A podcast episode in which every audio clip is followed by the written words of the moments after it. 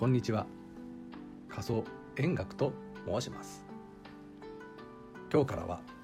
時世の歌を知り読み残そうということで時世の歌というもののお話をしていこうと思います。よろしくお願いします。さて時世の歌といっても現代の人間はあまりピンとこないのかもしれませんねと。これは文字通り人がこの世を辞する、まあ、要するに死を前にして残した歌のことで、まあ、一般的には例えば豊臣秀吉の「梅雨と落ち梅雨と消えにし我が身かな」「なにわのことも夢のまた夢」とか吉田松陰の「岩田とえ武蔵の延べに口ぬとも」「とどめをかまし大和魂」まあ、こういった歌が思い起こされるかもしれません。これら今に伝わるいわゆる人口に解釈した時世の歌が、まあ、私みたいに古典和歌を好んでやっている人間からするといかにも古典的な読みぶりであることが分かります。では当然のことながら中古の歌人、まあ、平安時代の歌人ですね、まあ、彼らが時世の歌を読んだもちろん読んだだろうというふうに思いますよね。しかし実のところはそうではないと。確かに有馬の巫女の岩城の浜松替えを引き結ぶ。正木あらばまた帰り見るとか有馬の成平のついに行く。道とは兼ねて聞きしかろ昨日京都は思わざりしよ確かにこのような歌も残っているのですが日本人が自らの死に際に対峙して意識的に時世の歌を残す。ということをやりだしたのはなんと南北朝時代以降のことなのだと言われます。これはおそらく威下の影響が強くあるのだと思います。威下とは僧侶が今和の際に門弟や後世のために残す仏教的な詩のことでこの文化が宋元という大陸から広く受容されたのです。ですから平安や鎌倉初期にかけて編まれた歴々の直線集を見渡しても人の死を悼んで読む。愛称の部はある。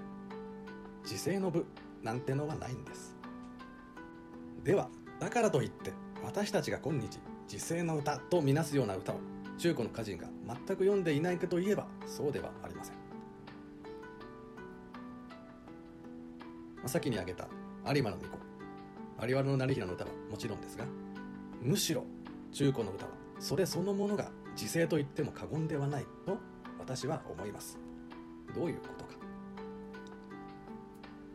和歌というものが読まれる時そこに現れる花鳥風月は決して盛りの姿ではありません。例えば花は散りざまであったり月は雲に隠れて見えなかったりします。要するに和歌とは端的に滅びの美なんです。日本文学に精通するドナルド・キーン氏はこんな言葉を記しています。その主題の何たるかを問わず歌の奥にある心はしばしば美と愛の儚さに対して注がれた悲しみの情であった。そのくせ日本人はこの滅びなくしては美もありえないということを敏感に意識していたのである。とこのような言葉です。そしてその歌人らは自らの心を花鳥風月に託します。心に思うことを見る者聞く者につけて言い出せるな。りこのように古今和歌集の彼女にも記されています。ですから和歌に滅びを重ねるということはそれはおのずと時勢を思考してしまう。これが和歌という文芸であると私は思うのです。西行の時勢とされる歌ご存知ですよね。出川家は花の下にて春しな。その如月の望月の頃という一首なるほど。確かに西行らしい死生観が現れています。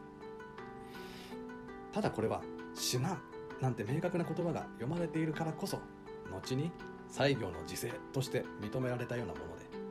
実のところ西行が読んだその他の花鳥風月もその多くに時勢の匂いは漂っています。例えばいかで我この世の他の思い出に風をいとわで花を眺める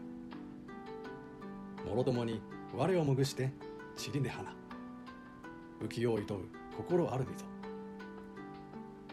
古に何につけてか思い出ん。月さえ曇る。よ習ましかば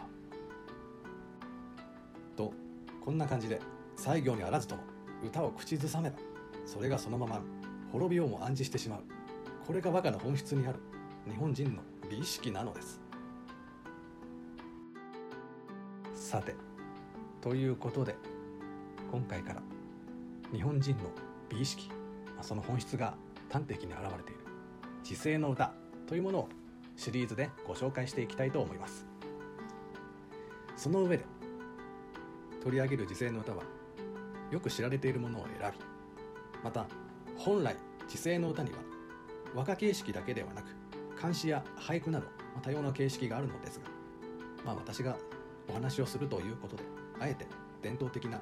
和歌形式なものだけを選んでお話ししたいと思います。